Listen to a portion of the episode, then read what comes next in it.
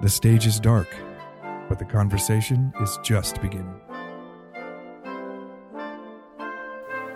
Welcome to the Utah Symphony's Ghostlight Podcast, a behind the curtain look into the world of classical music and the artists who make it. I'm your host, Jeff Counts, and I'm joined today by Sarah Coit. Hi. Welcome, Sarah. Sarah's in her second season as a resident artist at the Utah Opera and also Go Bulls. Yes, indeed. Go Bulls. Sarah and I are both from Florida. We have the same alma mater, University of South Florida in Tampa. Great to have you here with us today. Thank you so much. Thanks for having me. So, for listeners who may not be so familiar with the inner workings of an opera company, can you describe the life of a resident artist? What does that mean? Sure, sure. So, um, in this particular company, there is one of a voice type. We don't happen to have a bass. We have a soprano, mezzo, tenor bass, and a pianist. Mm-hmm.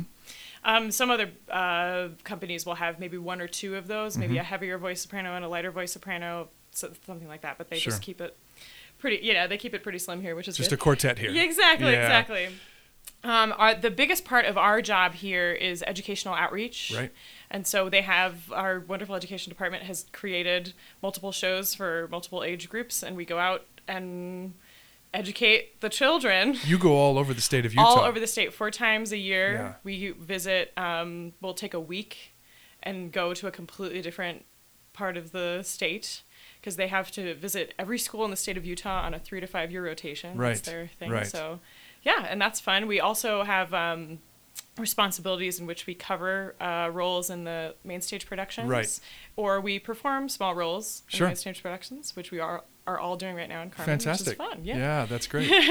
it's the, I want to talk a little bit about this education experience Mm-hmm. because I would venture to say and I've not worked with a lot of opera companies, but I bet this is fairly unique in the industry, the amount of travel Mm-hmm. and performance for kids that you do. Well, I'm some some places do quite a bit of travel, but I think it's not always on our, our- this scale. Yeah. I think in in the nine months we do something like 250 to 275 shows. Incredible. It's fun. It's fun too. Yeah. You'd think you you start it and you're like, oh my gosh, can I get Yeah. through this whole year? And you're, you're like, but it's fun. It's a good time, and they're always enthusiastic. That's almost like a long Broadway run or It's something. so true. It's Yeah. so true. Yeah. So you're still pretty much in the early phase of your career, Mm-hmm. but what's the biggest role in terms of the work required to prepare that you've done so far, and what did you learn from that experience? Sure. I when I was in my master's, I did. Um, I sang Sister Helen Prejean and Dead Man Walking, Ah, which is that's- something I probably won't do for another, a long time. But Yeah. it was a yeah an, an in school experience, which was great and very safe.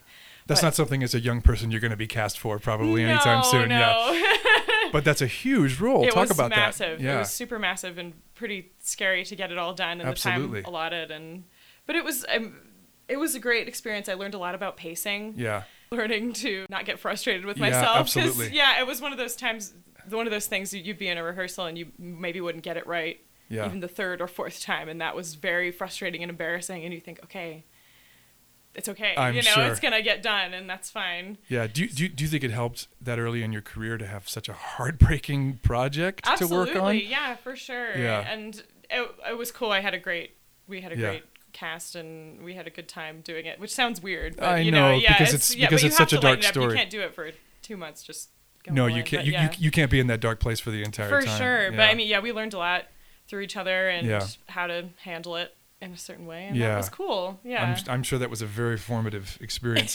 indeed you know, th- you know, people that come to operas may realize this intuitively, but they may not be able to put it into words. But there's a lot more involved with what you do than just singing. So I'm curious how much acting, dancing, fighting, even training you get on a regular basis. I mean, is it part of the curriculum of most artist programs, or do you have to do it yourself? What's that Um, like? i i feel lucky because at the university of south florida Uh-huh. i received a theater degree Ah, because that's very what, yeah smart. that's kind of what i wanted to do earlier Sure. before and i got both Sure. the degrees and then the i switched on to Sure. the music Sure. Um, but people take classes in college and things like that for that, and it's encouraged to do dance. Mm-hmm. We don't have that kind of training here. So I've been to young artist programs where they do um, combat. Right. And I'm sure if, if we had to do combat in a show here, they would absolutely yeah, on a train us per show fully. basis, absolutely. Absolutely. Yeah. So, but I've done stuff in young artist programs and things like that. Um, Yeah. But they have uh, people come in and do dramatic coachings with us Right. and stage our arias and things like that, which is which is good. But a lot of it is kind of on your own. I'm sure I, well, acting is such a huge part of what you do. Massive. I mean, yeah. you have to be able to to sell this story with your face and your Mm-hmm. movements and your your just your sort of skill as a communicator, Mm-hmm. not just with your singing voice. So Yeah. I'm sure that's a lifelong process. Absolutely. Yeah. Yeah. so you've also performed as soloist with Utah Symphony. We got to bring this back to Utah, to Utah Symphony since that's the the host of the podcast. But Uh-huh. and you've done that a few times. So tell me the ways that non operatic work challenges you as a singer. I mean, how's it different? For me, it's kind of uh, it's kind of like public speaking in a way because there's nothing Yeah. i- in front of you. There's because in opera there's a character to hide behind. There's costumes. There's a Sure. set, and there it's just kind of you and your voice out there. And Pretty that's, much that can- always the furthest thing downstage. Exactly, Yeah. and that can be that's it's Yeah. very vulnerable, and a lot of those pieces are a little bit more virtuosic, and Sure. that's what they're there for, and that Sure. can be. Uh, but yeah. but then also it's just nice in a way to be there and just focus on the music, Yeah. and be able to you know be be part of that. Is it um, interesting as a community. vocalist not to have to sing over an orchestra, but actually be in and amongst them? And I mean, how how does that different? It is, I guess, it is different. Um, it's Because they're not in the pit. they're yeah, on no, stage no, yeah, with you, exactly. yeah. So I mean, it's it, it- yeah, it- it's exactly yeah, we're exactly on the same plane, which Yeah. can be. If, if it is the right if it's right for your your voice Sure. then it's then it's good if Yeah. it's not then, Then it's tough. God help you But yeah.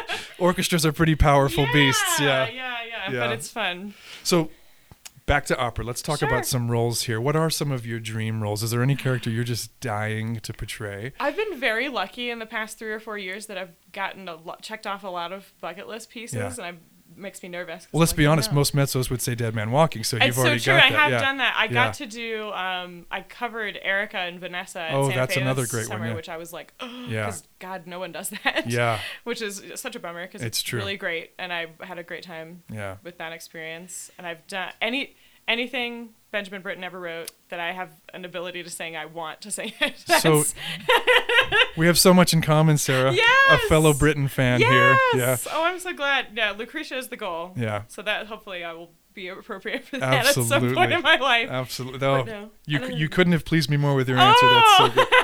I'm a, I'm a Britain fanatic. Yay! So speaking of roles, Mm-hmm. I'm wondering if there's a particular person from history that has not yet been depicted in an opera that you think should be. Tell me why. I think about this a lot, to be Yeah. perfectly honest I, with you. love great. I think I often think about um, that there are like plays and books I think that haven't been made into it yet. Mm-hmm. Yeah. There there is a Twelfth Night opera that exists. Right. But Viola isn't a mezzo, and I think that's nonsense. So I'm like, someone write it again. Yeah. So. Some, someone do better, please. So, no, no. Yeah. Yeah. I think I I think there are some subjects that could be redone because I mean, Yeah. as a Britain fan, Yeah. the to use Shakespeare's language in an opera is so Absolutely. special, and I Absolutely. think that we have all these operas that are quasi Yeah. that. Yeah. I I had a I guess I have an example. I was thinking, I just watched um, the Ken Burns documentary about the national parks. Oh, yeah. Did you see that? Yeah. And there was a um, a story about John Muir meeting Theodore Roosevelt in Yosemite. Right. And him. le- skip essentially skipping a state dinner Yeah. out there to go and hang out with John Muir in the woods and Yeah. have him convince him to make Yosemite a national park and I'm like maybe that maybe that would be a cool subject I don't know That would be a great. So so you do you do Mira as a pants role or Oh no, I don't think I would be a part of it, but I think it would be Yeah. an interesting just piece of theater. that's a gr- that's a great idea. yeah. I, don't, I hope someone take. Okay. Yeah. all right. You, Copyrights have are you've heard it. You've heard it, world. You just have to. You just have to make Sarah a part of your work cited. So the last question we ask on, in these interviews is because of our title, "The Ghost Light." I want to know, Sarah, have you ever seen a ghost, or do you have a paranormal story you can share? Ooh, I have a couple actually. I haven't physically seen one. I thought I heard one Mm-hmm. Okay. when I was a kid. I don't know, not even a kid. I was probably in high school, which Yeah. is even more ridiculous. It's like 2 p.m. in our house, and I hear on Not the other really the side- witching hour, but Exactly, exactly. And I hear on the other side of the house, I know it's a very practical ghost. They're like, I have stuff to do. Um, but I hear the TV on in the another room and no one else is home. And I was like, huh? that's weird. So Yeah. I walked over there and I still hear it on. It's like, it's like it's on, but the Yeah. TV is absolutely off. And I Wow. thought that was very freaky. Okay. I had, um, I've had a couple Ouija board experiences. Aha. Yeah, that were kind of wacky. Uh-huh. Yeah. And, um, there was, also, I, I love this story because it's I love technological ghosts. Tell us. there was a wacko um, a cemetery in my hometown that was very very small. It was something like nine or ten graves, and they were all Civil War era. okay. And people used to go out there and sleep out to see if they could see ghosts. And there was a story of someone, it was in 2008, and this person received a text that was dated June 6th, 2006. Eek. Uh-huh. And it said drowned or burned. what? It was very weird, and everyone. It, so it, that was a big thing in our high school. Wow. Was that story? We keep raising the bar every episode on these ghost stories. You're you're the current champion. Yay! fellow fellow Floridian Mezzo Seroquoy, thank you so much for being on the Thank Ghost you Light so much. podcast. And again, go Bulls. Go Bulls! This weekend, we welcome Maestro Thierry Fisher back to the podium to lead Utah Symphony and Dvorak's New World Symphony with Ives Symphony Number 1 and Haydn's Symphony Number 7. Tickets and information are available at utahsymphony.org. The Ghostlight podcast is produced by Chad Call. Utah Symphony Utah Opera season sponsor is the George S. and Dolores Dory Eccles Foundation.